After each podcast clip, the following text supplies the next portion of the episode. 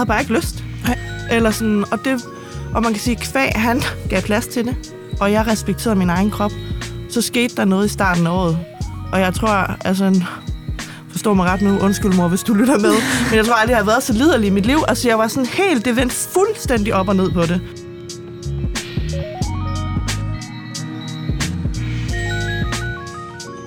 Hvem har dog lyst til at ligge og pule en,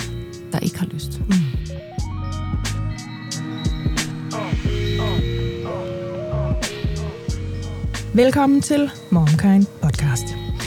I det her program, der skal vi tale om den sex, som man faktisk ikke rigtig har lyst til at dyrke med sin dejlige partner, men som man af alle mulige grunde måske dyrker alligevel.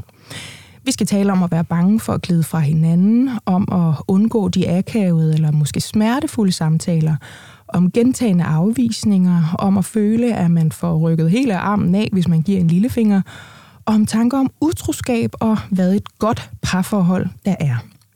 Vi taler om 8 ugers undersøgelsen efter en fødsel, som måske ikke er et startskud til penetrationssex, om naturligheden i ikke at have lyst til sex i forskellige dele af livet, og om, om vi er forskellige, når det kommer til lyst og behov, altså om mænd og kvinder har forskellige forudsætninger for at føle lyst på forskellige tidspunkter i livet. Vi skal med andre ord tale om noget, vi også skal kalde pligtsex, og alt, hvad der er der omkring. Og det gør vi med et panel, der består af Christina Skov Hener og Gabriella Refeldt. Velkommen til jer to. Tak. Tak. Christina, du er jo med, fordi du har øh, gjort dig nogle tanker omkring det her med, med pligtsex. Du er dejlig vokal omkring det. Ja. Øh, Du har en dejlig mand, øh, to dejlige unger i alderen 4 og 6, mm. og så har I nummer 3 på vej. Ja. Det kan faktisk hurtigt blive. Du er jo 32 lige nu. Ja, det er lige pludselig. Ja. Øhm, og du er pædagoguddannelse, og lige nu øh, privat handicaphjælper i øh, vores eget hjem. Ja. Og en morstatus har vi også.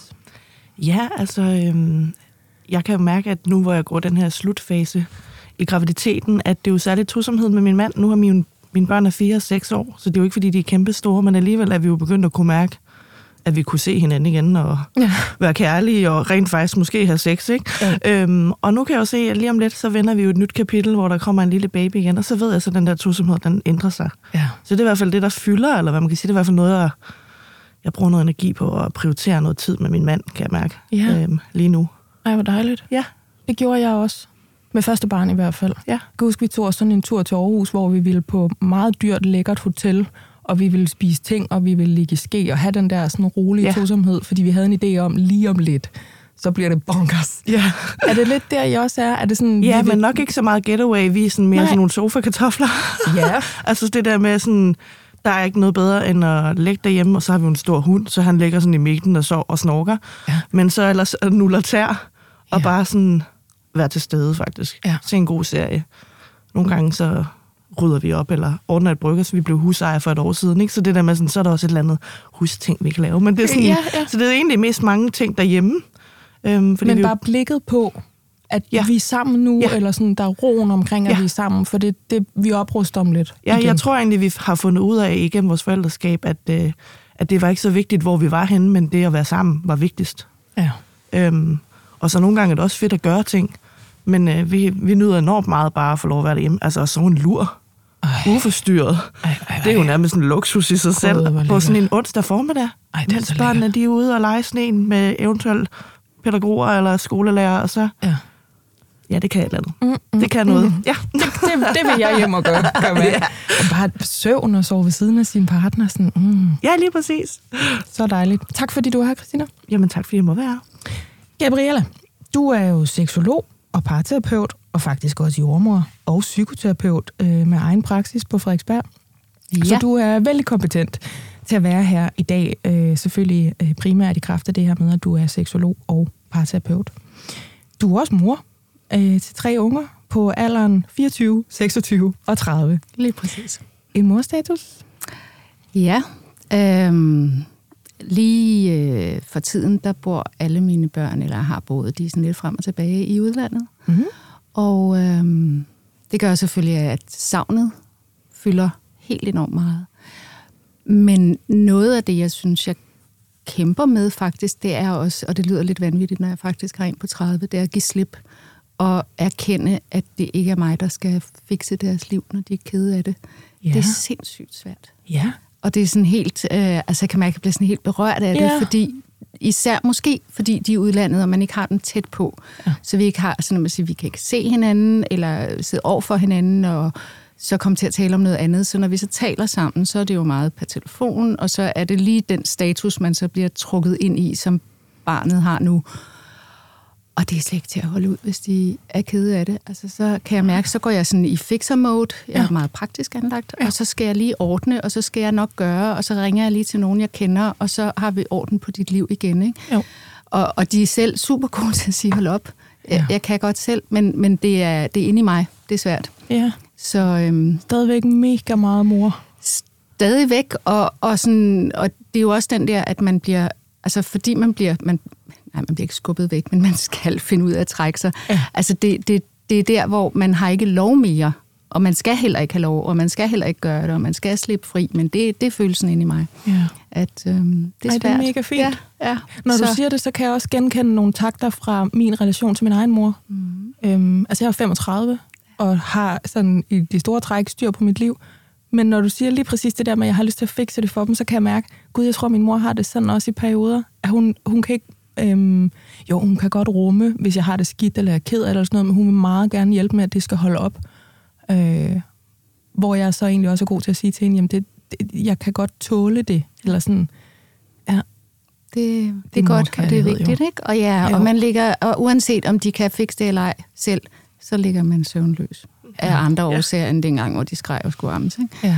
altså, Jamen, det er jo bare Så- for life. Ja, Altså, det er ja. jo, den her podcast, der taler vi jo mest om, om babyerne og de små børn, og måske sådan de første par år i folkeskolen.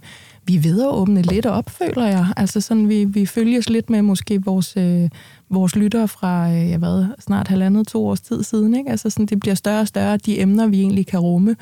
Øhm, men jeg får mere og mere øje på det der med, at jamen, Ja. så er det bare en ny sæson, så er det nye følelser. Altså det bliver virkelig Mm. ved, ikke? Jo. Ja. Det er også derfor, det er så dejligt, når der kommer klienter med den her type ting, fordi der får jeg lov til at fikse. Ja. Ja. Så får jeg ligesom udløb for alle de ting, jeg har lyst til at sige, som jeg absolut ikke skal sige til Ja. mine egne børn. Ja, ja. Jamen, øhm, så snupper jeg den. Jeg har jo to unger på knap fire og en på et år. Øhm, og min morstatus er øh, noget med mig selv. Det er sådan lidt biologi, lidt øh, political. Øh, fordi jeg går og venter på, at jeg skal have min menstruation. Og efter jeg har fået børn, der har min cyklus og den måde, jeg sådan er hormonelt i min krop, ændret sig ret meget. Øhm, jeg er en af dem, der har fået øh, rigtig ondt i forbindelse med særlig ægløsning, Mm. og min menstruation er blevet voldsommere og mere smertefulde, og dertil kommer så øh, humøret, hormonerne, altså simpelthen sådan sindets påvirkning mm. i den periode. Øhm, det har været ret voldsomt i begge omgange, altså efter begge fødsler, da jeg skulle tilbage i min cyklus, og så er det sådan kalibreret sig hen på et niveau, hvor jeg kan være i det. Men jeg har fået lidt et blik for den måde, jeg sådan taler om det på. Øhm, og fået lidt et øhm, sådan langsomt optrappet øhm, næsten raseri omkring den måde, vi gør lidt grin med kvinder, som har ondt eller som er påvirket øh, i større eller mindre grad. Fordi det er jo bare kvinder, der har ondt, eller det er jo bare kvinder, der er, Nå, du er lidt sur i dag, venter du besøg fra Rødby, eller sådan noget. Altså det, det der med, at man sådan sl- slår sig til moro over det, hvor faktum bare er, at der er ret mange, som virkelig er påvirket af det, og det er en reel ting, der præger vores liv, og nogle af os har 50 procent af en kalendermåned, øh, hvor vi ikke har ondt, eller ikke er sådan hormonelt betinget påvirket, eller sådan noget. Ikke? Og det er jo også særligt, fordi jeg er mor til to piger, så jeg prøver egentlig sådan at være ret skarp på det der med, at det, det er seriøst, eller det er helt okay at være ked af det, eller i dag er jeg vred. Det er jo ikke, fordi jeg overinvolverer dem, det forstår de jo ikke, men bare sådan nogle begyndende tanker i forhold til det der med, at det er en helt seriøs ting for kvinder. Der er ikke nogen grund til at grine af det. Det er noget, man kan tage højde for, og måske bliver det sådan eller sådan for jer, eller sådan, mm. ikke? Øh, og så bare sådan, I ved det der med, at man, at halvdelen af min garderobe kan ikke passe, fordi lige om lidt går det løs, ikke? Og har slået et kryds i kalenderen med, om den dag, den er så reserveret til sofa og friends og mælkechokolade og, og varmtæpper og alt sådan noget, ikke? Så det er morstatus. Lidt political. Tag det alvorligt, og sådan, det er rigtigt nok, at vi er super påvirket af det. Øh, og det er ikke noget, man bare sådan skal slå hen. Det er faktisk noget, man godt kan tage helt seriøst, for det er jo cirka halvdelen af befolkningen, der kan relatere til det, ikke? Mm. Og der er også ret mange, der kan relatere til det, vi skal tale om i dag. Nemlig den her pligt 6. Altså, der er jo kært barn har mange navne, ikke? Øhm, det er et meget ønsket program, og jeg tror og håber, vi kan spejle en masse, som kan mærke, at der er en uh, ubalance i forhold til den intimitet, der måske er blevet borte, eller som man selv savner, eller som man føler sig øhm, presset ind i, eller som man føler sig kunstig i. Øhm, vores lytter vil rigtig gerne høre om sex, og gud, hvor jeg forstår det, når man er i en periode i sit liv, hvor måske kroppen er ny, energi, øh, øh, overskyddet er slet ikke til stede, og man har travlt, og 8-16 og vasketøj, og så var der lanternefest i børnehaven, og alt det der, mm. ikke? Så det program, det laver vi nu. Jeg hedder Majbrit Maria Lundgaard, og det her, det er jo Momkind Podcast. Christina, som jeg sagde før, så er du jo med, fordi du har øh, gode betragtninger og mm. ord øh, omkring det her. Mm. Og jeg synes, vi bare starter helt kronologisk med, at du møder din mand. Ja. Øhm, og I har ligesom, mm, ja, et sexliv, som jo må og skal være anderledes, end inden man bliver gravid og mm. påvirket af det mm. og får børn og sådan noget, ikke? Ja, helt Prøv, vildt. Jamen, det, det, for de fleste, tror ja. jeg. Det, selvfølgelig ja. kan man ikke slå alle over en gang, men, men jeg tror, at det er sådan generelt. Jeg tænker, at vi har alle sammen prøvet at være dybt forelskede. Og man Præcis. nærmest ikke har kunnet andet end bare rive tåret af hinanden. Løse ikke sent. ja, fuldstændig. Jeg var jo 17 år gammel, og han var 19 år gammel, da vi blev kærester, så vi var ikke særlig gamle. Ja. Øhm, og havde jo været sammen i mange år, inden vi blev forældre. Øhm, runder 15 år lige om lidt. Ja, det er sådan lidt vildt. Ja. Øhm, men, men man kan sige, vores historie sådan rent sexmæssigt øh, var egentlig også udfordret, inden vi fik børn. Og, øh, og det kan man sige, det er nok også noget det, vi kommer til at tale lidt ind i i dag, men sådan, øh, det her med selvværdet har betydet sindssygt meget for mig. Men inden da, så var det jo, altså, ja, det i starten var det jo 20 hej og bange derud af, og man kunne jo nærmest ikke lade være, uanset hvor man var. Ja. Øhm, og så kom vi jo ind i et sted i vores parforhold, hvor vi jo også havde været kærester i noget tid, og og der er på en eller anden måde jo også landet en hverdag, selvom vi jo ikke boede sammen dengang, men, øhm, og, men så er der også, da vi flyttede sammen, og skulle være voksne lige pludselig sammen, og skulle have diskutere, hvem der skulle tage opvasken og sådan nogle ting, ikke? Eller ja. sådan... Noget hverdag. Jamen, præcis, bare hverdag, ikke? Ja, eller ja. sådan... Og så ændrer der sig jo også noget i vores sexliv, eller sådan, men jo særligt, jo da vi blev forældre. Og jeg vil sige, bare min første graviditet, jeg kan bare huske, sådan et scenarie, hvor at jeg har den her store mave, min bryster var blevet kæmpe store, og så skal vi have sex sammen, og vi havde egentlig nok begge to lyst. Og så det der med sådan forestille at man står der i en doggy style, og jeg føler bare, at min krop den svulmer rundt i ja. hele lokalet. Ja. Og det, jeg mistede fuldstændig sådan den der sådan intimitet, for det var bare sådan, der er bare krop og baby og bryster, der allerede giver mælk. Og, ja, ja. og så var jeg bare sådan, nej, okay, det er simpelthen for, ja. det er lidt for voldsomt det her. Så vi afbrød lidt og blev sådan lidt, hvad gør vi så? Ja. Øhm, og så blev vi jo forældre, og så var det sindssygt overvældende, og, og jeg synes, jeg havde jeg var bare overhovedet ikke klar til, altså sådan, de der bryster var jo omdannet fra at være sådan et intimt område, jeg havde med min mand, til pludselig at være den her mælkebar, mit barn skulle have adgang til, lige så snart hun havde brug for det, ikke? Jo. Så det var det der med sådan at både skulle stå til rådighed for mit barn, og så også skulle stå til rådighed sådan rent intimt, det kunne jeg slet ikke finde ud af i min krop. Altså slet ikke. Jeg lavede jo et program med øhm, Frej Pral, mm som fortalte mig, at øh, det er fuldstændig bevist, at det område oppe i hjernen, hvor lyst skal opstå, det bliver slukket, når mm. man øh, for eksempel ammer. Altså når ja. man nyder omsorg for andre. Fordi øh, liderlighed, kan vi jo bare kalde det lige med det samme, ja. øh, er det modsatte af hvad skal man sige, omsorg for ja. andre. Altså man kan ikke få lyst til sex for andres skyld. Nej. Øh, så man skal ligesom lave øh, sådan et hard crossover på en eller anden måde. Ikke? Mm. Så det er jo sådan helt underbygget, det du siger nu, og det er jo også en fuldstændig kendt ting, det der med, det er godt nok underligt at skulle sadle om i forhold til, lige nu er jeg kæmpe omsorgsgiver, min mm. krop er en buffet og en seng og mm. alt muligt, men nu lægger man lige om på den anden side, og så skal jeg være noget helt andet, ja. hvor jeg er i kontakt med dig, mig, der er nogle kropslige funktioner, som skal vækkes, eller som skal mm. øhm, måske repareres, eller hvad søren ved jeg, ikke? Ja. Sådan noget ved Gabriella meget mere om. Øhm, men da vi to vi talte sammen om det, så sagde du, at I faktisk havde mm, en snak om det til sidst, fordi mm. I var endt med det efter øh, børn, flere børn, to børn på det tidspunkt, som du kaldte fladfisken. Ja. Prøv lige at fortælle os, hvad fladfisken er. Jamen, fladfisken, man sige, det taler jo meget godt ind i det, du også siger, fordi at inden jeg blev mor, så var jeg jo omsorgsgiver til ham, på en eller anden måde. Ikke at han bedte om det, men i intimiteten, så var det jo sådan, så min omsorg gik jo til ham, så hvis vi havde sex, så var det jo for hans skyld. Det var for at gøre ham glad. Det var fordi, jeg tænkte, så var, så var han jo tilfreds, og så var han jo opfyldt. Øhm, og det var jo lidt der fladfisk-udtrykket opstod, fordi vi jo pludselig begge to stod der og var sådan, du lægger jo bare der som sådan en fladfisk. Og det har jeg, altså han var sådan, det har jeg ikke lyst til. Jeg har jo kun lyst til, når du har lyst til det. Og jeg var bare sådan, men jeg ved ikke, hvornår jeg har lyst, eller om jeg overhovedet nogensinde får lyst. Eller... Så pludselig stod vi der og var sådan, okay, så vi, har, vi er egentlig begge to interesserede i at have et godt intimt liv, men vi kan ikke rigtig, vi skal finde ud af, hvordan vi mødes, fordi jeg har ikke lyst til at have sex med, sex med dig, hvis du ikke har lyst. Og jeg ved ikke, om jeg har lyst. Nej. Altså sådan, så vi var sådan, hvad fanden gør vi så? Ja. Med to små børn, ja. Og amning, og blæer, og Hverdag. Hverdag. Og træthed. Og, en toværelses lejlighed, og ja.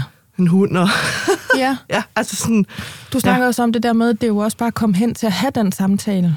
Og Ja. det tror jeg er noget, der vækker genkendelse hos mange, for der er jo rigtig mange, der ikke har den slags samtaler Nej. bare sådan willy-nilly i deres liv. Altså Nej. det er ret akavet for nogen at nærme sig. det er det, ja. Noget, jeg også synes, mm, man ved måske, hvis man har hørt de andre programmer, vi har lavet omkring sex, det der med, jamen det, at man ikke taler om det, eller ignorerer det i sit parforhold, Mm. det gør ikke, at det bliver bedre. Nej. Det gør formentlig det modsatte. Ja.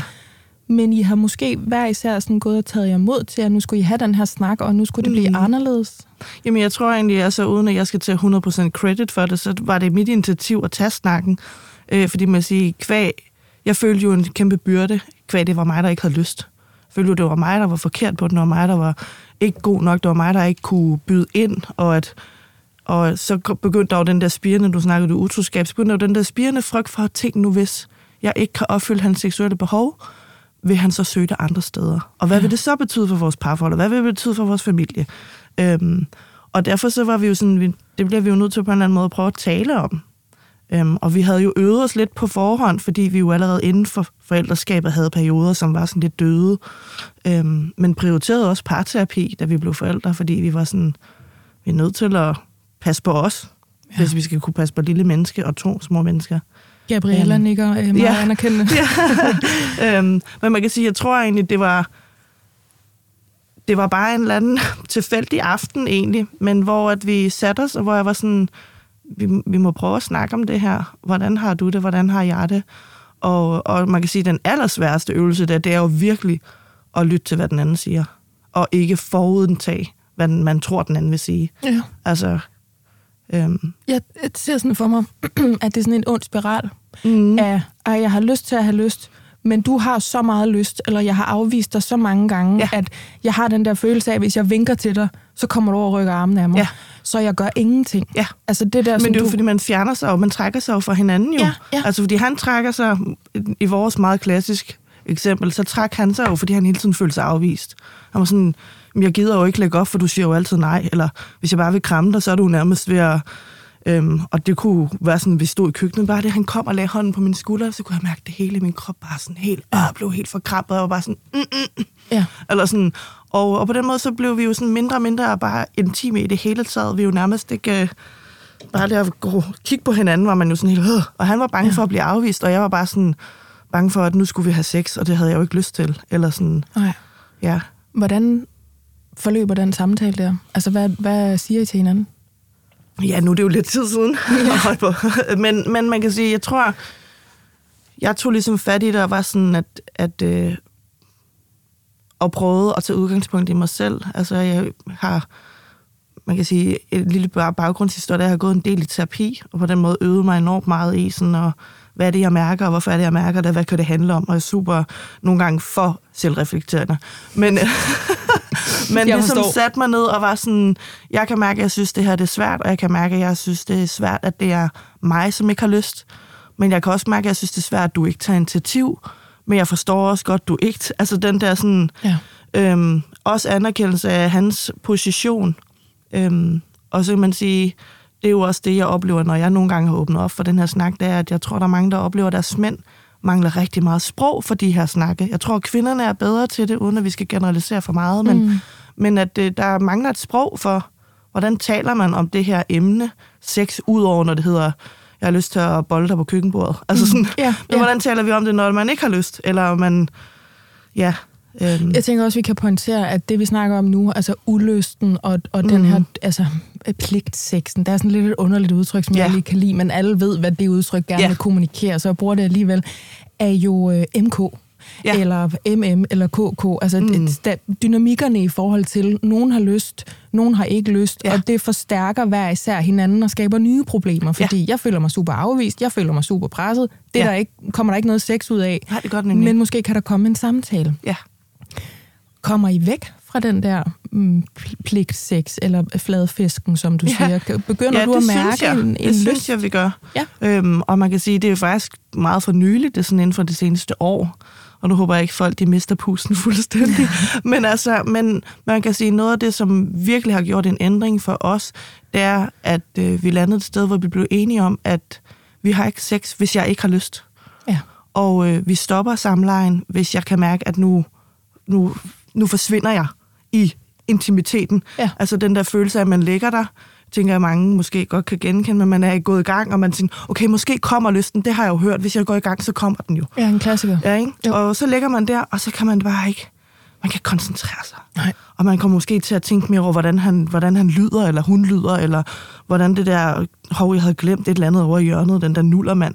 Og så er man, helt, så er man jo alligevel ikke til stede, fordi man havde nok bare ikke lyst jo. Nej. Øhm, Nu og ligger der jeg og jo- tænker på, at der er tøj i tumbleren. Ja, Nu præcis. kan det være, at jeg skal stoppe det her. Præcis. Ja. Og, øh, og det er jo bare sindssygt svært, når man er gået i gang, og man vil jo heller ikke skuffe den anden, så man har måske heller ikke lyst til at sige nej, så derfor fortsætter man. Men der lavede vi ligesom en aftale om, at det måtte jeg godt. Altså fordi at sex, vi blev... Vi kom til et sted, hvor vi egentlig begge to var helt enige om, og det tror jeg også, vi var i udgangspunkt, man havde aldrig talt om det, men at sex handlede ikke om, at han skulle have øh, udløsning. Det handlede om, at vi skulle være sammen. Ja. Altså, øhm, og øh, Det der manuskript, ja, som jeg tror mange, altså igen, jeg er ikke ekspert, jeg har ikke nogen forudsætninger for at sige, Nej. Men jeg har en fornemmelse af, Ja. at der er mange, der har sådan et indre manus, måske Ja. også et parforhold, der har, har varet nogle år eller Mhm. mm-hmm. mange. Vi ved godt, når vi skal have sex, så er det den der, så går Ja. vi over i den der, Ja. så er det den der, og hvis jeg lige øh, klør dig her, så ved jeg, wham bam, thank you Ja, ma'am. præcis. Igen MK, ikke? ja, ja, præcis. At nu arkiverer vi det manus lodret, mm. og så vender vi lige rundt på hele skidtet. Ja, præcis. Ja. Og det var jo egentlig på en eller anden måde ligesom at prøve at starte lidt forfra, og så sige, okay, jamen vi ved måske godt, hvad, hvad vi den anden godt kan lide, men måske vi lige skal prøve at, at være lidt undersøgende, men mest af alt virkelig det der med, sådan, at han respekterede og havde forståelse for, at hvis jeg gav plads til, at jeg må godt sige nej, og jeg måtte godt ligesom, og der gik jo lang tid, vi havde en periode måske, altså sidste år havde vi måske sex to gange på et helt år, altså fordi at jeg havde bare ikke lyst. Nej. Eller sådan, og, det, og man kan sige, kvæg han gav plads til det, og jeg respekterede min egen krop, så skete der noget i starten af året. Og jeg tror, altså, forstår mig ret nu, undskyld mor, hvis du lytter med, men jeg tror aldrig, jeg har været så liderlig i mit liv. Altså, jeg var sådan helt, det vendte fuldstændig op og ned på det. Ja. Altså, og hvor han på et tidspunkt var sådan, holy moly, slap lige af. altså, jeg skal lige have en pause. Og lige jeg var og bare sådan, nej, vand." giv mig noget mere. Eller sådan. Og det var sådan en helt mærkelig sådan, øhm, turning point for os på en eller anden måde. Og jeg tror, at den helt store forskel for os gjorde, at øh, vi både jo fik snakket om det, hvor vi hver især stod, men at jeg ligesom respekterede, hvad min krop sagde til mig, hvad jeg havde lyst til, hvad jeg ikke havde lyst til. Ja. Og da jeg ligesom begyndte at respektere det, så var det som om, at så fandt lysten ligesom vej, Ja. på en eller anden måde. Da der ikke blev råbt på den, eller... ja, eller jeg ikke hele tiden var sådan, kom nu, hvor bliver du af? Altså sådan, Ja. du må du have lyst. Eller, og, og, og, og den helt klassiske var jo også, hvor, som jeg tror, der også er mange, der snakker meget om det der med sådan, fordi jeg ikke har lyst, har det jo ikke noget med dig at gøre. Altså fordi man får hurtigt sådan en følelse af, at hvis man bliver afvist, at det må være mig, der er noget galt med. Ja, min mand var i hvert fald sådan, at det er mig, du ikke tænder på. Ja. Og var bare sådan, nej, det har jo egentlig ikke en skid med dig at gøre. Der er bare noget inde i mig, som Ja. ikke har lyst. Men jeg kan ikke fortælle dig, hvorfor. Jeg synes jo stadigvæk, du er dejlig og lækker, og jeg elsker dig. Men jeg har bare virkelig ikke lyst til at have sex. Nej. Eller sådan, øhm, og det var som om, det vendte, da vi lige pludselig ligesom gav plads til, okay, nu har vi kun søs af sex, når vi begge to har lyst. ja.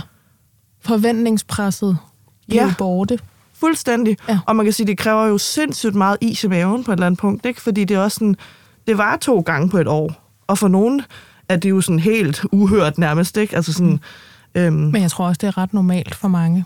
ja, Fordi jeg har igen, det er min fornemmelse, ikke? men jeg har en fornemmelse af, at når vi taler med hinanden om, at vi har ikke så meget sex, så er det lidt ligesom, når man spørger folk, når hvor mange timer skærm ser dine børn. Mm. Altså, så kan man regne ja. med, at det er i hvert fald det dobbelte. Ja. jeg tror jeg så bare, vi kan trække fra. Ja. Altså, fordi det er den der... Øhm, man, man synes da, at et godt parforhold, eller et parforhold, mm. hvor man er mere end bare venner, eller sådan tagmates i forhold til hverdagen, der har man da sex sådan og sådan, mm. eller man går måske i øh, møder eller fædregruppe med nogen, som er god til at fortælle, ej, det kører bare, eller ja, jeg kommer jo lige lidt for sent, fordi... Mm. Altså, så kan man hurtigt netop komme til at benchmarke sig op imod nogen, som enten ikke er særlig repræsentative, eller som man i hvert fald bare ikke kan bruge til noget i forhold til at ja. føle mindre stress og en normalitet omkring, at der er bare nogen af os, der i lange stræk simpelthen ikke har sex, fordi vi ikke føler den. Eller ja har sex, som vi giver som sådan en fredsbevarende gave, mm. men som vi måske i virkeligheden, og nu kigger jeg over på Gabriella, som vi lægger den over til lige om to sekunder, ja. måske i virkeligheden skulle afholde os fra. Og det er jo mm. spørgsmålet. Mm. Det er jo hele det her med, altså pligtsex, godt eller dårligt, ikke? Jo, og jeg tror, men jeg tror også, det er fordi, man kan sige, i pligtsexen, øhm, der ligger bare så meget kulturelt i det der med, at, øh, at sex har været for mændenes skyld på en eller anden måde. Det vi på en eller anden måde vokset lidt op med. Det er i hvert fald min egen, sådan, når jeg sådan tænker sådan historisk, hvorfor er det, jeg har det sådan? Men det, så tror jeg bare, det har været sådan, jamen, jamen det er det jo. Altså, det er også tusind gange nemmere for en mand til at komme, undskyld, det sådan, men en, en, en kvinde, det kræver nogle gange lidt mere det er generelt, sagt, generelt sagt, ikke? Men, mm-hmm. altså sådan, øh, mm-hmm. men, men det der med sådan... Da du, da jeg tror bare, det er sådan det, hvis man kan sige, hvis man vender det om, så er der virkelig mange mænd, der kæmper med det der tabu med, at de burde jo have lyst hele tiden ja. til at rive deres kvinder rundt. Ja. Der er jo også den fortælling. Ikke? Og det tror jeg, og på den anden side, så tror jeg, der er den der fortælling om, at, at kvinder jo er til for mænd på en eller anden måde. Ikke? Ja. Sådan groft sagt. Men jeg tror, det er, det er isolerende at føle, at man ikke har sex nok, og det tror jeg, man kan gange op, hvis man er den mandlige part, der føler ja. ulysten. Ja.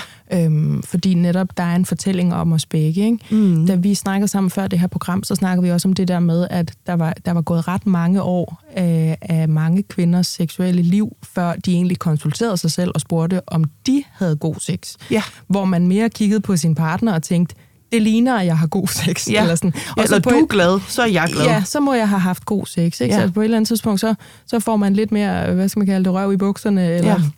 no, noget andet i bukserne, til at nu, nu vil jeg også have noget. Nu skal mm. det også være godt for mig. Ja, præcis. Øh, og så kan der måske rulle ind en hverdag, der gør, at man lige pludselig slet ikke får konsulteret sig længere, eller lysten ikke melder sig. Mm. Og så når vi frem til det her stop, der hedder pligt sex. Mm. Og så tager jeg luft ind og kigger over på dig, Gabriella. Fordi nu har vi fået øh, Christinas historie, både i forhold til, min krop ændrer sig, sex under graviditet. Hun nævnte noget med det her selvværd, helt sådan grundlæggende i forhold til at være ung og, og dyrke sex. Der er noget omkring, jeg vil jo stadigvæk gerne være intim med min partner, jeg vil jo stadigvæk gerne have det der med dig, men lysten, den melder sig simpelthen ikke og en øh, samtale på en vilkårlig hverdagsaften. Jeg forestiller mig, at I har stået med hofterne op ad en køkkenbo- køkkenbordet mm. og haft et, snakken, imens der blev vasket op eller sådan noget omkring. Vi er faktisk lidt trætte af status quo begge to. Ja. Kan du genkende det her fra din praksis og dit arbejde med par, altså både som seksolog og som parterapeut, Gabrielle? Ja, altså lige nu så synes jeg, at mit hoved det vil eksplodere af alle de input, I er kommet med, fordi øhm, der er så meget rigtigt i det, og jeg har egentlig lyst til at starte et sted, som hedder, hvad er det, vi er opdraget til, som du kom ind på, Christina, lidt her til sidst. Og det er jo, øh, kan man sige, meget sort-hvidt, og nu bliver jeg meget heteronormativ. Mænd har lyst hele tiden, kan hele tiden, kvinder har ikke lyst. Og, øh, og den har jeg så meget lyst til at tage en stor hammer og smadre med, fordi mænd netop også kæmper med at skulle have lyst hele tiden. Ja. Og når vi sidder med den fortælling som kvinder, så vil det sige, at en rejsning i vores nærhed vil altid indebære en forventning til os selv. Selvom det måske i virkeligheden bare fordi, fordi han er sund og rask, og hans blod løber godt. Ikke? Jo. Øhm, og, øh, og, og kvinder, jeg arbejder også med, med rigtig unge piger, og jeg spørger dem jo tit, sådan, har du sex med dig selv? Ad, siger de, og løfter hænderne, ikke? og kunne ikke drømme om at røre ved sig selv. Og det vil sige, at vi, vi, vi har aldrig fået lov til at udforske vores lyst, og fået lov, siger jeg, af samfundet, af vores kultur osv. Af os fordi, selv måske. Af os selv ja. måske, fordi jeg tror faktisk på, at piger kommer lige så let som mænd. Vi har bare ikke øvet os. Mm. Altså, jeg tror, at man kan tænke sig til en orgasme, hvis det er det, man vil. Vi har bare ikke øvet os. Vi kender ikke til vores rejsning, vi kender ikke til vores køn. Vi har ikke en chance for at vide, hvordan vi fungerer. Og der kommer fødslen så ind, ikke som noget, altså man kan sige, det, det en fødsel kan, eller en graviditet kan, det er jo, at den sætter ting på spidsen, fordi hvis ikke det ændrer vores liv at blive gravid og få børn, så ved jeg ikke, hvad der ændrer vores liv. Nej. Og det er der, vi kan blive tvunget til at forholde os til vores seksualitet, som ikke nødvendigvis bliver anderledes, men den bliver lige pludselig sat i fokus på en måde, fordi den ikke bare ruller. Som vi, vi har jo altid sådan, altså forhold og kærlighed og sex, det, er jo bare, det skal bare være spontant og så videre. Ja. Men på vores arbejde, tænk hvis vi mødte ind på arbejde, og alt skulle bare være spontant, og der var ikke nogen, der vidste, hvornår vi havde møder og sådan noget. Ikke? Altså, det ville jo ikke fungere. og når man så får børn, jamen, så er det noget med at få Excel-arket ind. Ikke? Og det, jeg, jeg går ikke ind for øh, onsdag 6 eller lørdag 6 eller sådan noget. Hvad det nu bliver kaldt. Men, men statusopdatering og mus-samtaler, det er super godt. Og det er jo det, I sådan set har haft. Mm. Og det der med at få et talesat, hvad er det egentlig, der foregår her? Fordi, og, og så kan jeg også godt lide det der, når den aftale, I har lavet, ikke? at øh, I stopper, hvis du ikke har mere lyst. Et halvt samleje, det er vidunderligt. Altså, og så tror jeg faktisk, jeg læste en gang, at øh, de par, der har det rigtig godt, de har faktisk ikke særlig meget sex, fordi deres intimitetskvote er helt opfyldt. Jeg kan ah. godt kravle nøgen ind til dig og lægge hånden mellem dine ben eller et andet erotisk sted, og hvor er det dejligt at mærke, at du har lyst til mig. Mm. Hvor er det dejligt at mærke, at du nyder min krop. Det er også fint.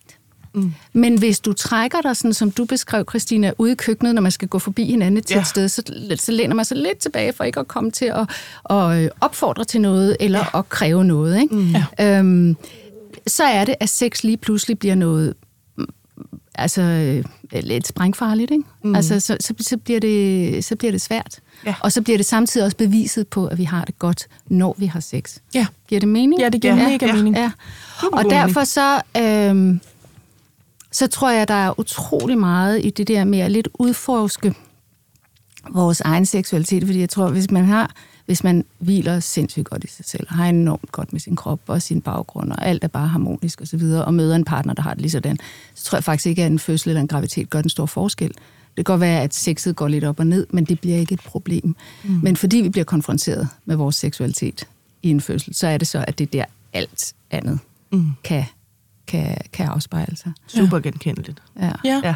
Og så kunne jeg også godt lide det der med, altså, og så pludselig skal man til at diskutere opvasken, og der har jeg altid lyst til at sige, men hvis jeg har haft mega god sex aften før, så er det opvask super ligegyldigt. Ikke? Jo, altså, jo. så bliver alt jo et, et, et som man siger, øh, i rela- relation til, hvordan vi ellers har det. Ikke? Og der jo. bliver sex, ligesom hvis vi har god sex, så er man faktisk ligeglad med alt andet, fordi så er det intimiteten, vi har oplevet. Mm. Måske ikke antallet af orgasmer, men, men fordi vi har oplevet intimiteten. Jeg vil dig. Mm. Jeg kan godt lide dig. Jeg kan godt lide at røre ved dig.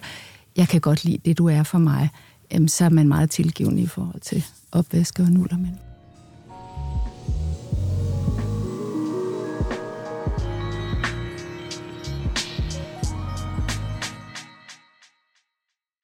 Noget af det, jeg føler, der er sådan den der pligtknude, det er jo sådan den der altså sådan stressspiralen, eller den dårlige samvittighed, som er måske øhm, altså med benzin fra den der fortælling med, du har kvæg dit køn rigtig meget lyst, og jeg har kvæg mit ikke. Uanset om det er så sandt eller falsk, MK, alt det der. Jeg har bare ikke lyst. Øhm, jeg får ikke lyst. Det er synd for dig. Vi vil gerne blive sammen. Vores forhold skal fungere ungerne skal have madpakke med, der skal hænges noget tøj op, at det er hele det der rull. Så nu giver jeg dig min krop, min intimitet som gave. Øhm, mange, der sidder og hører det her, ved godt, i vores situation, så indbefatter det penetrationssex, og måske de der to, tre, fire øh, stillinger eller måder, eller sådan, som vi ved, der er altid gevinst her, i hvert fald for den ene part, og så får vi det ligesom, og nu var det med, med citationstegn op omkring mikrofonen, det er overstået. Så der er mm, ro på, kan man kalde det det, så den dårlige samvittighed lige øh, er på bagerste plus igen. Man har ikke selv fået noget. Altså det her med liderlighed og grådighed kan ligge tæt på hinanden, men man har givet noget. Altså det du også sagde, Christina, med, mm. der var det jo bare ham, jeg gav min omsorg. Fordi mm. han kunne godt have lov til at have lyst på mig, eller lyst i mig, kan vi mm. jo sige. Og så stillede jeg mig til rådighed, og så var det jo ligesom, så var det vel fint nok. Mm. Hvordan filen stanser man den? Altså er det samtalen, Gabriella? Det der med, vi er bare landet et sted, hvor vi har ikke rigtig sex, fordi det melder sig ikke for mig. Og hvis vi har, så er det sådan helt... Altså vi slår et kryds i kalenderen, eller Q1, Q2, Q3 eller sådan noget. Jeg tror, det er der, der ligger rigtig meget for nogen, fordi man har egentlig lyst til at have lyst, og man problematiserer det også i nogen grad. Men fordi hverdagen sker med al den hektik og pligter, som den gør, så har vi ikke lige nu overskud eller energi til at gøre noget ved det. Men det ligger og ulmer. Ja, altså jeg, jeg har lyst til at starte et sted, hvor jeg... Man skal ikke have sex, hvis man ikke har lyst. Tak. Altså, det, og det, det, det, det, er, det er ikke til diskussion, fordi det, det er et overgreb, du begår mod dig selv. Og det husker din krop. Ja. Det vil sige, det er en selvforstærkende dynamik, du har gang i. Tak, fordi du siger det så klart. En ting. Yes. Nummer to er, hvem har dog lyst til at ligge og pule en, der ikke har lyst? Mm. Altså, det synes jeg også, det er simpelthen så trist at tænke på. Og det vil sige, der står to triste mennesker, der begge to i et eller andet omfang overskrider sine egne grænser. Så man siger, der er ikke noget, der hedder et kompromis her, fordi hvis jeg ikke har lyst, og du har lyst, altså der er ikke noget, der hedder, så hedder to gange om ugen, eller to gange om måneden, eller to gange om året. For så er der ingen af os, der bliver, det er der ingen af os, der bliver glade for. Så hvad gør man så? Jamen, man, man snakker netop om, man undersøger, man undersøger, har du lyst til at have lyst? Ja. Okay, jamen så har vi et rigtig godt udgangspunkt. Og så er det noget med at spole filmen tilbage, så din krop tilgiver dig for det, du har gjort mod den, og så tager vi det stille og roligt. Ja. Og så kan vi, så er der nogle forskellige måder, man kan, man kan hjælpe par i gang på. Hvis man nu ikke har lyst til at få lyst, så man siger, så tror jeg, at der ligger noget... Et, så vil jeg altid spørge, hvad det er for noget prævention, de får. Måske skulle de skifte. For der, der er også der, der er nogle kvinder, der reagerer på hormoner, øh, altså tilskudshormoner som, øh, med, med, med ulyst, og som faktisk bliver rigtig overrasket, hvad der sker, hvis man skifter præventionsform. Okay, ja. Det er den første. Ja. Men det er sådan, ligesom jordmor, jord, jordmoren, der taler. Ja. Øhm, så, øhm, så bliver det jo noget relationelt. Hvis jeg ikke har lyst til at have lyst, så bliver jeg måske nødt til at se på, om jeg faktisk, hvordan jeg faktisk har det med min partner. Ja. Og hvis jeg har sex med min partner, der ikke har lyst til at have lyst med mig, så bliver jeg måske også nødt til at se, hvordan jeg ser på på hende eller ham. Ikke? Jo. Mm. Altså, det, det er, så, så, så skal man ind i noget relations øh, orienteret. Så skal vi dybere ind i kontrolrummet der. der. Der skal vi ind, og der bliver Ja. vi nødt til at snakke om det. Ikke? Ja. Og så kan man sige, okay, det kan godt være, at man ikke er ærlig, men så ved vi da i hvert fald det.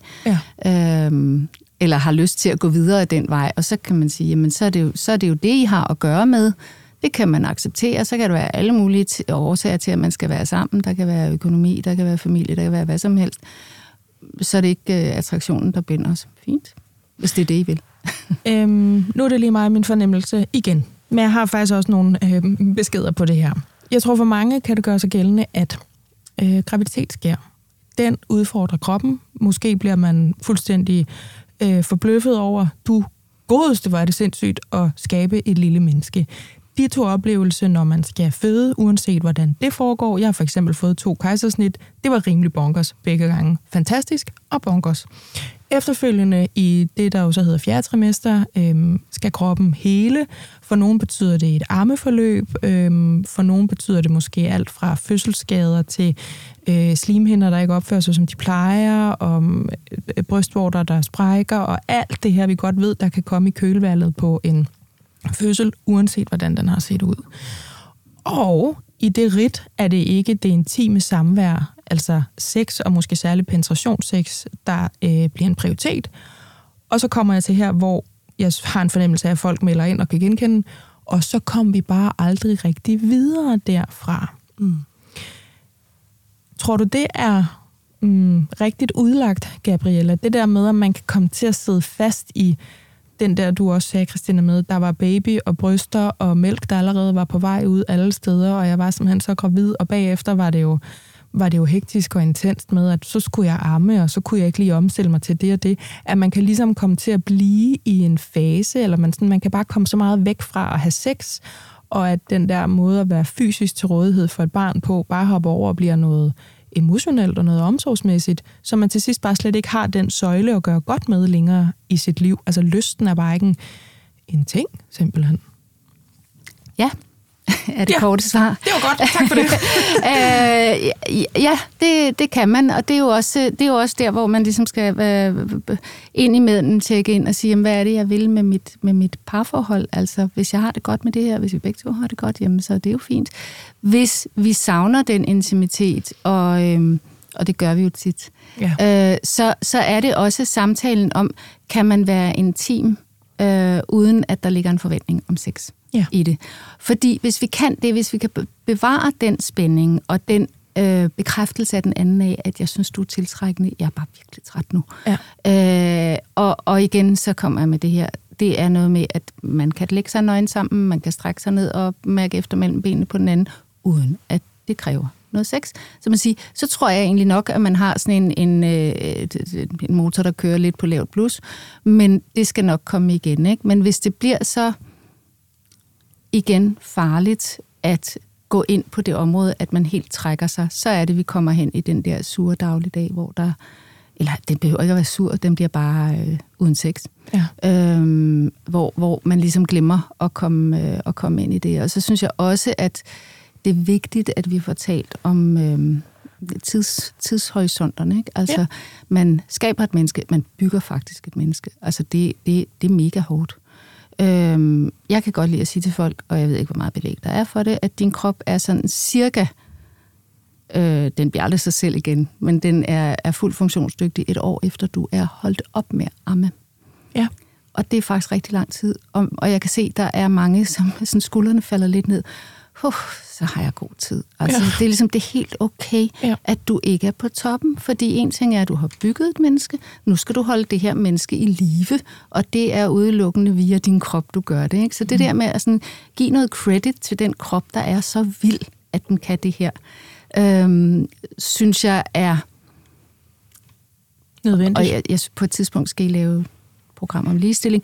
Men altså det der med, at, at der er vi ulige. Vi er sindssygt ulige i, i altså fra vi indtræder i graviditeten og ind til altså et godt stykke tid efter, at vi holdt op med at amme. Ja. Fordi vi, vi, vi, vi er bare skudt skævt ved siden af hinanden. Ja. Og, øhm, og det kræver også noget samtale. Hvor er I henne i dag, Christina, i forhold til det der med, at vi har ligesom sat forventningerne fri, eller vi har faktisk bare mm. Gyldet dem ud. Mm. Øhm, vi har sat lysten fri, kan vi ja. Kalde det. Ja. Lige nu er du jo øh, tæskegravid med jeres ja. Nummer tre, og ja. Igen, mega tillykke med det. Ja, tak. Øhm, fylder det nu? Øh, har du nogle tanker omkring den der finde tilbage igen, eller er det noget, I snakker mm. om nu? Men jeg tror egentlig, at både at vi jo har øvet os lidt i at snakke sammen, og har fundet et eller andet sprog sammen også.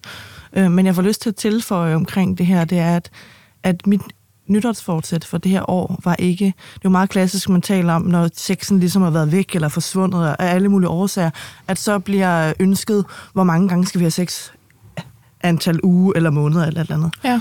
Og der sagde jeg til min mand, jeg har ikke et ønske om mere sex, men jeg har et ønske om, at vi er mere intime. Ja. Og så sagde jeg, det er mit nytårsfortsæt. Mit nytårsfortsæt er, at vi har fokus på intimitet, os to, det næste år. Ja. Og så havde vi jo en snak om, hvad er intimitet hver for sig, og det var jo lige så meget det der med at huske at kysse hinanden, inden vi går ud af døren. Det er sindssygt vigtigt for mig, Ja. at når han kommer hjem, at lige så glad han er for at se sine børn, så har han også lyst til at kysse sin kone, Ja. øh, og omvendt. Øhm, og det var også det der med rent faktisk at holde i hånden. Øhm, og så kan man sige, så udviklede det sig jo lidt, og vi begyndte at lege lidt med de der roller, og pludselig så flyttede vi jo. Og så var det jo sådan noget med sådan at komme ud i køkkenet og være sådan, hold kæft, du ligger. Og hvor han var sådan, okay.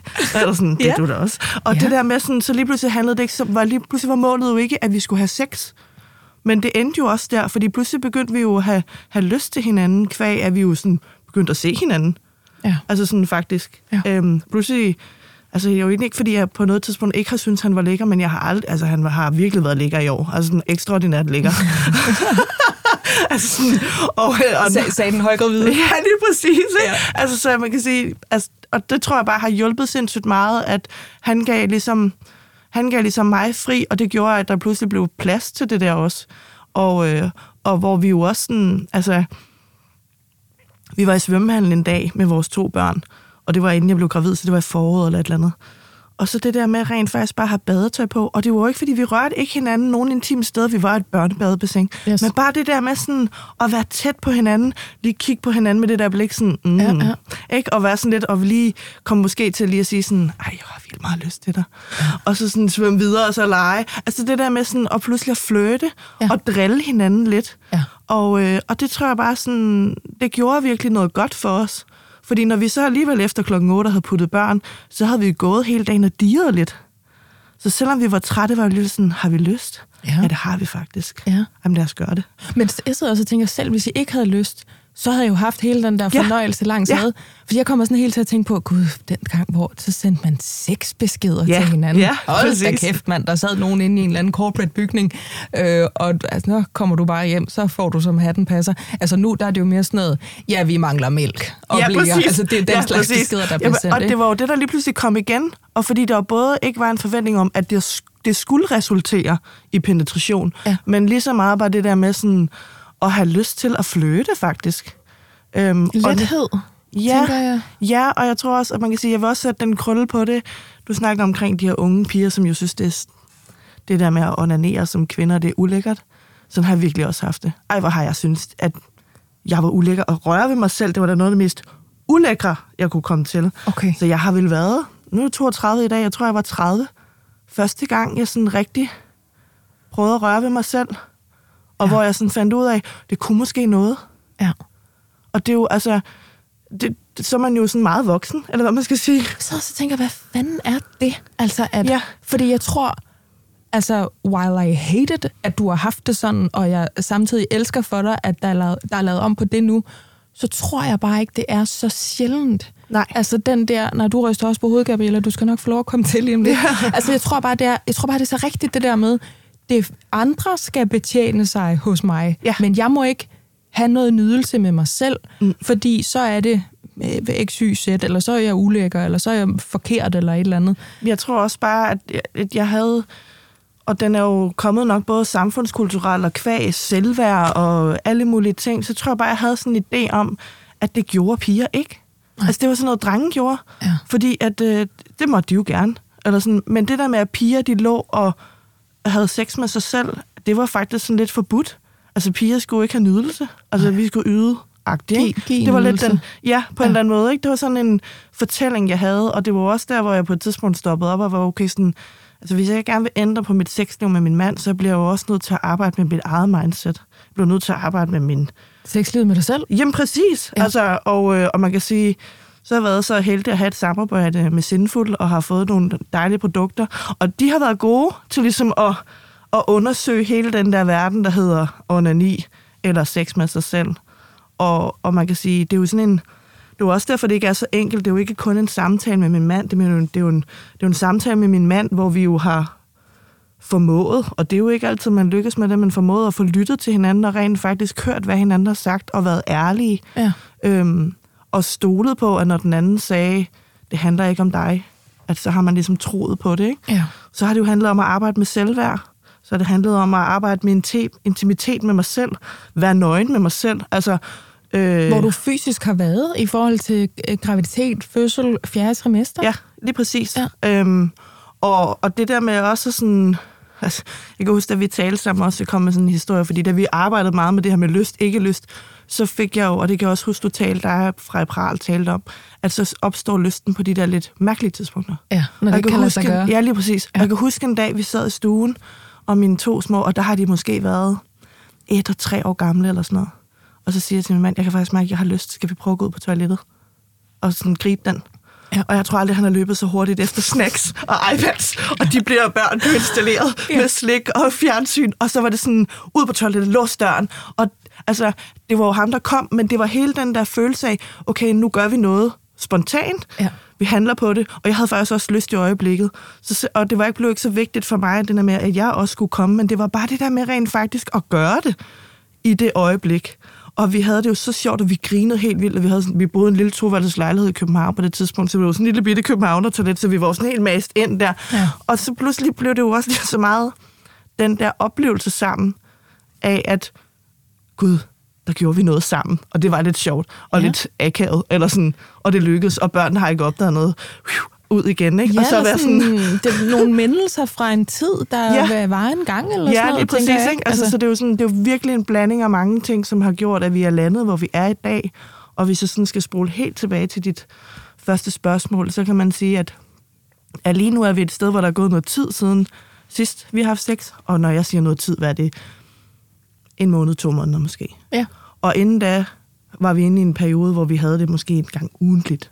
Måske. Ja. Cirka, ikke? Igen, fordi livet er flydende.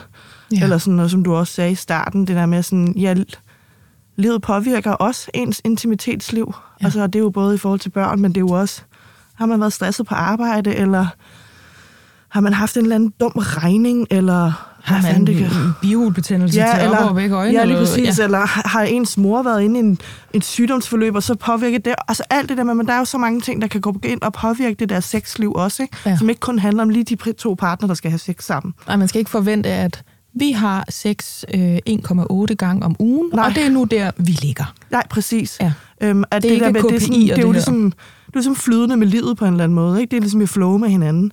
Ja. Og øh, så runder jeg bare lige hurtigt af og vil bare sige, at, at, at det, at vi har været på den rejse, vi har, har gjort, at vi ikke er så stresset over det lige nu. Fordi Ja. vi stoler på, at det kommer igen. Ja. Og så handler det nemlig ikke om penetration, men lige så meget om bare at røre ved hinanden. Og ligge nøgne i sengen. Rent faktisk bare Ja. lige nu. Fordi det er det, der føles rarest lige nu. Med min store tykke mave. Ja. Og en baby, der sparker midt i det hele. Og Ja, ja, ja. nogle børn, der kalder på nogle snacks. Så det er, sådan, det er det der med sådan, nu er vi her lige nu i livet, og det tager vi egentlig tillid til, at det skal vi, det er helt okay.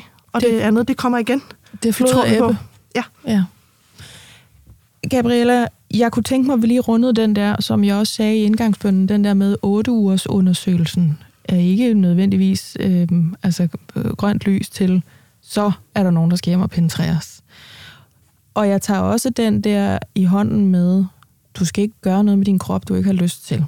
Fordi jeg kan da lige øh, give et lille bidrag her til forståelsen, som er, øh, da jeg havde fået mit første barn, der var landet indhyllet i corona, så der var ikke noget, der hed efterfødselstjek og sådan noget, så jeg havde et telefonopkald, hvor jeg ligesom selv kunne vurdere, er der noget mm, presserende, tænker du, eller er der noget, du gerne vil spørge om, osv. Og så sagde min læge til mig, i bedste, bedste mening, øhm, er I begyndt at have sex endnu? Og der var altså gået de der måske 8, 9, måske endda 10 uger eller sådan noget. Og hvor jeg bare fik sagt, øh, nej, det er vi 100% ikke. Og jeg havde en baby, der hang i babsen imens. Og så siger hun, nej, nej, du har ikke lyst, vel? Jeg siger, nej, det har jeg ikke. Og jeg havde ikke selv problematiseret det på det tidspunkt, for det var slet ikke der, vi var mentalt. Øhm, og jeg havde også fået et kejsersnit, der gjorde, at, og, og det ved vi jo, altså kejserinder har en længere helingsproces end kvinder, der har født vaginalt. Ikke? Så siger hun, nej, men du, du kommer ikke til at få lyst, og nok ikke så længe du ammer, så bare gå i gang. Og så sad jeg sådan lidt og mm, ja, rumlede over den og tænkte, bare, bare gå i gang med at gøre noget, som du overhovedet ikke har lyst til. Og så vendte jeg den lige over hos min mand, øhm, som også er den støbning, der siger, at jeg har ikke lige lyst til at have sex med en, der ikke har lyst til at have sex med mig. Og så begravede vi den under en bagtesten af, vi gør ikke noget med vores kroppe, som vi ikke har lyst til. Hvor kommer sådan noget derfra, Gabriella? Og hører du om det, det der med, så er du good to go, så er det hjem og ja, op af håndvasken, eller så kan du gå i gang med at, yde seksuelt igen også. Ja, hvor lang tid har vi tilbage? Fordi lige der, det. der er der en kæphest, hvor jeg synes, at vi i det danske sundhedsvæsen svigter kvinderne. Ja. Øh, det er skamfuldt, at vi har en 8 års undersøgelse, og at et, det er den chance, vi har for at blive undersøgt. Så tror jeg, man skal... Øh, skal jeg lige se, hvordan jeg skal få det her. Man skal skille tingene ad. Ja. Lægens ansvar i denne her sammenhæng er ganske rigtigt, at I begyndt at have sex endnu. Øh, nej, ja, det er vi ikke. Det skal lægen spørge om, fordi så er det måske en god idé at tale prævention. Lægen Yes. skal ikke gå ind og forholde sig til lyst eller ikke lyst. Det øh, ligger ligesom ikke i kortene der.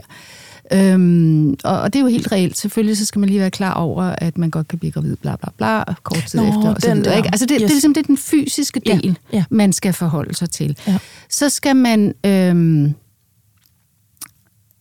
altså, jeg har jo talt med kvinder fra Tyskland og Belgien, tror jeg det er, som har sådan nogle 10 besøg hos en specialiseret fysioterapeut efter fødslen, Okay. som tjekker bristninger, syninger, øh, knibefunktioner, muskelstyrke, problematikker omkring seksualitet. Ikke? Ja, og vi ser alle sammen helt sådan her, øh, taber kæben ud, ikke? fordi Ja. det synes jeg, man skal have. Jeg ved ikke, om man lige skal have 10 besøg, men man skal have adgang til en, der er specialiseret i kvindekøn. Altså jeg har, jeg har mange kvinder, som kommer og spørger om øhm, ind til syninger, og hvor jeg simpelthen har sagt, du skal ikke finde dig i, hvis der er noget, der ikke fungerer, eller du synes, det ser forkert ud, så skal du restruktureres. Ja. Og det er ikke en kritik af dem, der har syet, fordi jeg har siddet der mange gange, hvor man tænker, det der, det kommer aldrig til at, det kommer ikke til at kunne lappe ordentligt sammen. Og så er det som regel blevet pænt. Du er også Men jordmor, Jeg er også jordmor, ja. Yes. Så det var fra den gang, hvor jeg syede i rigtig, rigtig mange kvinder. Ja. Det, det er pænt udfordrende indimellem efter sådan en fødsel. Ja. Men man har da krav på at blive tjekket ordentligt bagefter. Ikke? Og der er, man kan sige, øh, et kig og to fingre op i skeden ved en 8 års undersøgelse. Kan du knibe om dem, og det er ikke så tit, man kan det. Det er, øh, det er ikke nok. Det, det synes jeg ikke. Og, og, og jeg har bare sådan lyst til at sige, I skal ikke finde jer i noget. Så skal I insistere, skal I insistere på, at I skal videre til en, en, øhm, en gynekolog, eller hvem der nu måtte være, hvis der er noget, der ikke fungerer ordentligt. Det er Ja. den ene ting. Nu, nu tror jeg, jeg har tabt tråden i forhold til, om jeg svarer på de Det var spørgsmål. bare i forhold til den Fordi- der med, Ja. gå bare i gang, øh, du får ikke lyst, så bare gør noget Nej. med din krop, som du kan mærke, den egentlig siger ellers tak til. Mm. Og, og der svarer jeg det samme som før. Jamen, det, det, det, det skal man ikke. Men, så kan man sige, hvis en læge tager den op, så skal vedkommende jo følge den til dørs. Ja. Og sige, har du lyst? Nå, er det noget, der er et problem? Ja. Og så skal man jo tage den op der. Og der får jeg lyst til at gøre op med det der, som der er nogen, der elsker at tale om, det de kalder et tovejs tabu. Øhm, hvor lægen ikke taler om sex, og patienten heller ikke taler om sex, fordi de begge to har tabuiseret følelser om det. Og jeg vil insistere på at sige, at det hedder en indvejstabu. For det, hvis lægen tager det op, så kan jeg love for, at alle har lyst som regel til at snakke om det. Og de bliver helt vildt glade for, at man i tale sætter det, ja. hvis man ellers kan finde ud af at gøre det på en ordentlig måde. Ja. Og så kan vi tale videre om sundhedssystemet, og hvad det giver af tider, og, øh, og, og hvor meget, hvor meget, hvor meget vi, kan, vi kan bruge af deres tid. Men øh, man skal selvfølgelig ikke gå i gang med noget, man ikke har lyst til. Men så skal man tilbage til det, du talte om, Christina, med intimiteten, fordi jeg synes simpelthen, det lyder så dejligt, det I har gang i. Og det ord, jeg får lyst til at sige, når du fortæller om jeres flirten og, og initiativer, det er, at det er blevet ufarligt. Mm. Der ligger ikke nogen øh, forventninger om noget, man ikke kan indfri i den måde, I er sammen på, og så bliver det jo nemt og lejende. Og det er virkelig sådan en, en fin ting at, Ja. ja. og, øh, at holde fast i, øhm, og som I har fået på plads. Må jeg sige en ting til? Det må du. Ja, fordi det er også med lysten, det, det vi talte om i forhold til kvinders lyst og, og, og lyst til at, at røre ved sig selv osv. Øhm, jeg prøver, når jeg taler med unge mennesker og underviser, at gøre rigtig meget ud af, hvor meget vi ligner hinanden. Og jeg fik lige nævnt det før, men det der med kvinders rejsning, den har vi ikke gjort særlig meget ud af. Så, så jeg siger tit, næste gang I enten har sex med en partner eller med jer selv, og I er aller, aller, aller mest ophidset, så lav lige en timeout, tag et spejl og se, hvor jeres køn ser helt vildt anderledes ud, fordi I har den mest bankende rejsning. Det kan vi bare ikke mærke som kvinder. Et, fordi vi ikke rigtig har fået lov til at have fokus på det. Og to, fordi det ikke strammer i bukserne, ligesom det gør hos drengene. De kan mærke det, de kan se det, de har fået lov til at røre ved det. De, det er blevet talsat fra, de nærmest lå inde i maven. Se, hvor sjovt han har rejsning, kan man også Ja, se. ja. Mm. Men, men, men vi har ikke fået den ret. Så hvis man nu sidder som kvinde og prøver at mærke sit køn lidt en gang imellem, ikke bare på grund af kedelige knibøvelser, man har fået at vide, man skal kunne, Ja. så kan man lige præcis som dig, lige pludselig få fat i sin lyst på de mest mm. mærkelige tidspunkter. Fuldstændig ligesom mænd har. Det er de der spontane rejsninger, ikke? Men er det i virkeligheden der, man så kan starte, Gabriela? Fordi jeg kan jo godt lide at slutte de her programmer på sådan en opbyggelig note. Altså, hvis man sidder og relaterer kæmpe meget, som jeg plejer at sige, kæmpe kender på den der, og har lyst til at have lyst, eller er træt af, at man er blevet til et øh, fredsbevarende serviceorgan, eller man er bange for, måske finder min partner øh, andre måder at få stillet sin lyst på, eller man ikke man savner bare helt, altså ganske enkelt den side af sig selv. Det er jo også et livsudtryk. Man savner at have sex, man savner at få orgasme, eller øh, føle sig i live, eller blive rystet ud af hverdagen, og tørretumbler, og flødeløbostegn, og alt det der. Hvor tager man så fat henne? Er det i sig selv til en start? Er det der, man skal komme online? Eller hvordan kan vi nærme os det, og hvornår skal man sådan reagere? Altså, der er, ja, der er mange forskellige måder, man kan gøre det på. Man kan jo lave lidt sin, sin egen, øh, sådan tænke sin egen seksuel rejse igennem. Øh, hvornår oplevede man hvornår oplevede man noget seksuelt? Det har de fleste har nogle barndomsminder omkring det. Og så, og så tage fat i sig selv og være undersøgende. Øh, ikke bare på den seksuelle side, men altså, jeg tror ikke, der er mange kvinder, der beder om et spejl, når de ligger hos gynekologen. Altså, se, hvordan I ser ud, fordi det er altså ret, ret vildt, så meget man kan se. Og igen, der har mænd jo fuldt udsyn hele tiden og mulighed for at undersøge sig selv, og vi ved faktisk ikke rigtigt, hvad det er, vi stikker fingrene op i øh, når vi rører ved, ved os. Men det der med at få et billede af, hvordan det fungerer, det, det giver dig sindssygt meget i første omgang. Og så, øh, og så den der, altså, onaner, hvis du har lyst. Øh, men, men, men giv i hvert fald din krop den chance, at du kender den, og du ved, hvad det er, der sker i den. Ja. Det, det tror jeg er en, en, en vigtigt budskab. Men jeg tænker også, at onani er det modsatte af pligtsex jo. Altså det er mm. noget kun for mig. Jeg skylder ikke nogen andre noget imens. Øh, og jeg kan få noget dejligt, uden at jeg øh, så samtidig skuffer nogle andre, eller altså det der med, med grådighed og kun for mig, kvæg og yde noget for nogle andre, og give sin krop som gave og alt det der.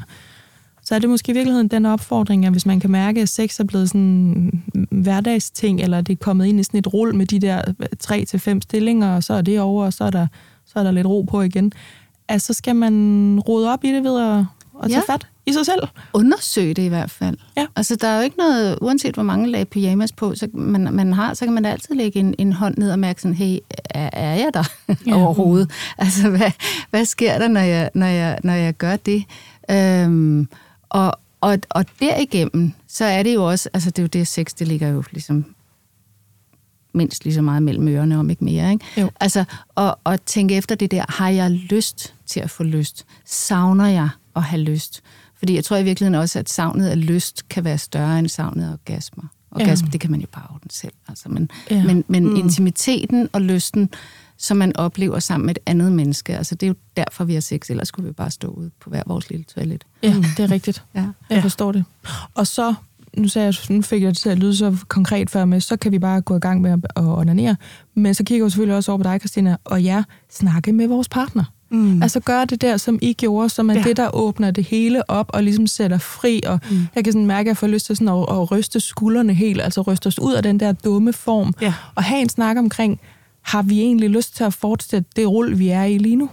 Ja, og så tror jeg også bare, at jeg vil sige, at jeg det kræver sindssygt meget mod at tage den der samtale, fordi det er jo klart, det er sindssygt sårbart at skal tage fat i det, fordi at øh, selvom vi, jeg tror mange af os går ind til de der samtaler med en idé om, hvad den anden vil sige. Ja. Og så derfor så formulerer vi os på en måde, så vi ved, at vi får et eller andet svar. Altså virkelig det der med sådan... Øhm, det, men det er bare sindssygt sårbart, fordi du ved jo rent faktisk ikke, hvad den anden vil sige, eller hvor den anden står. Og tænk nu, hvis du får et svar, du ikke havde ønsket. Ja. Eller at de pludselig, at han han siger, når man skal vi så overhovedet være sammen, eller et andet. Og du står, og du vil faktisk helt vil gerne være sammen med ham, men det har været svært at finde vej, fordi du har været gravid, og har ammet, og har små børn, og ja. the mental load, og jeg er af, ikke? Ja. Øhm, og politik og samfund, og hvad kan kvinder, og hvad må de, og hvad må de ikke, og... Mm. Ja, det er jo en kæmpe snak, ikke? Ja, men, men det er en men, stor balje, vi... Men jeg vil sige, ja. altså, sådan en samtale er bare sindssygt vigtig, og jeg vil sige, hvis man har virkelig svært ved at have den selv, fordi at det kan være svært at finde sproget, eller det kan være svært at at kommunikere det, uden at, man, at det går i knude, altså så vil jeg... Altså, jeg synes jo, at parterapi burde være en, en lige så stor del af pakken, når man har fået børn, som alt muligt andet, fordi at parforholdet bliver jo udfordret.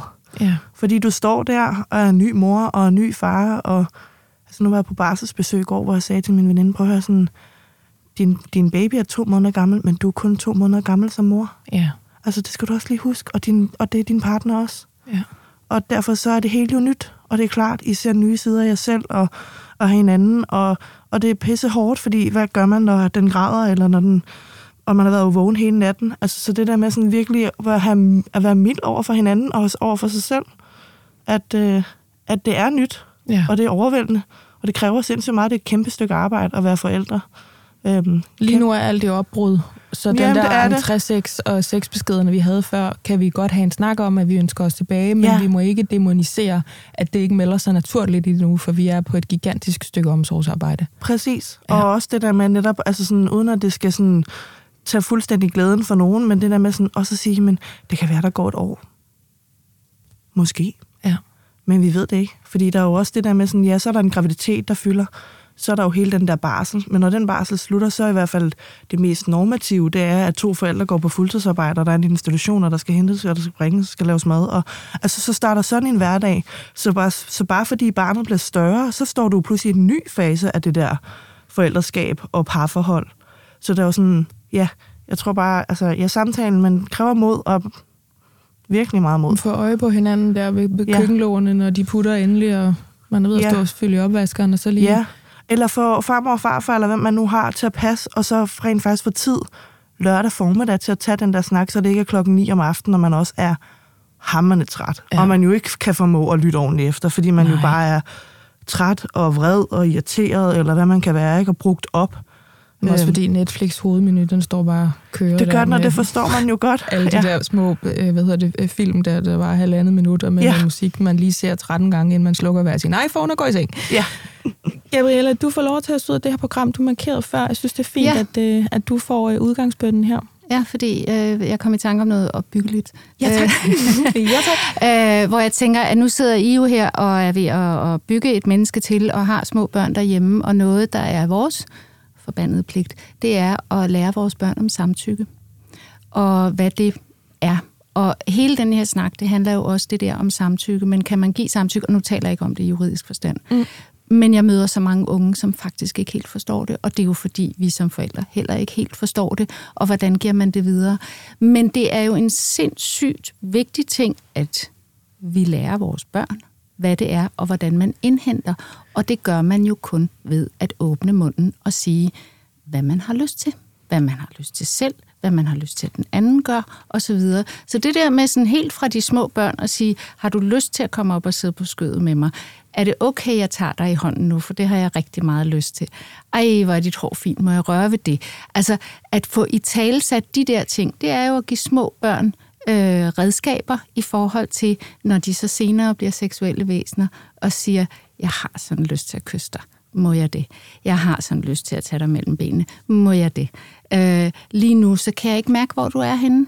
Fordi den der øh, snak om nonverbalt sprog, den hjælper os altså ikke særlig meget, fordi vi kan ikke regne ud, hvad der foregår inde bag den anden, altså mm. inde i hovedet på den anden, uanset, ja. altså et stivnet smil kan vi tage som en opfordring til et eller andet, ikke? Så det der med at verbalisere vores lyst, også i forhold til børnene, og det er ikke den seksuelle lyst, jeg taler med dem, Nej, nej, men, men, men- altså, at vi hele tiden i talesætter, hvordan vi kan lide at blive rørt ved. Generelt at konsultere os Ja, selv. ja, Hvad har jeg lyst ja. til nu? Og så tage den øh, skill med ind i øh, dobbeltsengen i forhold til, Ja. Spørg mig, inden Ja. ja. du, øh, du ved, sådan rykker dig op på hoften bag Ja, mig. Ja, ja. Ja. Ja. Det forstår jeg. Og så kan man sige, så kender man jo også hinanden godt, så den nonverbale del kommer også ind på et tidspunkt. Ikke? Men, men fordi man skal genfinde hinanden, også efter man har fået børn, så kan man sige, så kan man jo lige hente den der frem fra skuffen, når man er blevet rigtig god til den. Øhm, de fleste siger, det er ret sexet med folk, der taler i sengen. Så øhm, Ja. Jamen, det er rigtigt. hermed. Det er rigtigt. Det er jo videre. igen noget Ja. ja. fra, fra en svunden tid, ikke? Ja, det kunne være, at man skulle begynde at sende sådan nogle beskeder igen. Jeg tror, min Altså, det kan han vil- noget. Jamen, det kan jo vildt meget. Det kan det. Altså, Du og det er jo, godeste. altså, og prøv at høre, altså, mm, man kan jo også tale meget om kærlighedssprog og sådan noget, ikke? Og det er jo, altså, den her snak omkring sex i det hele taget er jo, altså, det kunne man jo snakke om i en evighed, fordi det har så mange lag. Ja. Men det er jo lige så meget at få at vide, øh, ej, hvor er du smuk, men også bare sådan, jeg kunne helt vildt godt knalde dig lige nu. Ja. Ej, hvor har jeg lyst til din pik. Altså, og jeg ved godt, det kan lyde sådan helt vulgært, men kan få det virker både sådan også at være, altså jeg synes også, øh, altså vi har også snakket om derhjemme, han er sådan, hold kæft, hvor er du pervers, og sådan, ja, det er måske nok egentlig også lidt, det er også en side af mig, og jeg tror også, det, igen, det tæller også lidt ind i det der med kvinder, at vi jo har, vi har, vi har jo alle sammen mange lag. Ja. Altså, vi kan jo alle sammen være perverse i vores sprog, eller vores kommunikation, eller vores intimitet, men vi kan ja. også være milde og rolige. Altså, jeg er både hende, som har øh, samsår med mine børn og haft dem hjemmepasset og alt muligt. Men jeg har også været hende, der har sagt, kæft, du har en lækker pik. Altså sådan, så det Ja. der med sådan, jeg er jo ikke kun det ene eller det andet. Nej. Altså, vi er jo det hele. Og det er jo nogle gange nok det, der gør det så svært, når det hele bliver mudret sammen i det der familieliv. Men det der med at skabe rum, og så kan man sige sådan en besked, der kan gøre meget, fordi det er sådan, så siger jeg det ikke sådan højt, og der er ikke nogen børn, der hører det, eller et eller andet. Og så kan man lige sådan, hmm, hmm, hmm. Men det Åh, tror jeg, du har en, en kæmpe øh, pointe i, og dejligt, vi lige fik sagt pik også, inden øh, jeg slukkede for mikrofonen om lidt. Ja. øhm, men bare det der med, sådan netop, jeg, jeg er blevet så meget mor, eller Ja. far, eller Ja. omsorgsgiver, eller hente, bringe, gå i netto-person, eller altså, Ja. at det andet der ikke findes. Ja, præcis. Øh. Øhm, Fordi som du selv sagde, man skriver jo nok mere sådan, kan du tage mælk med hjem? Ja. Hvor sådan, nogle gange bare sådan, kan du ikke komme lidt hurtigt hjem? ja, præcis. Altså, og det behøver ikke at være mere end det. Altså, det kan jo behøver ikke at være med pik og forstår mig ret. Nå, men, det altså, kan det være. Men det kan det også være. Men det var lige så meget det der med, sådan, når han havde været på arbejde, det var bare sådan, så før han, så kunne jeg være sådan, ej, hvad tid er du hjemme? Så i stedet for sådan, jeg kan godt mærke, at jeg glæder mig sindssygt meget til, du kommer hjem.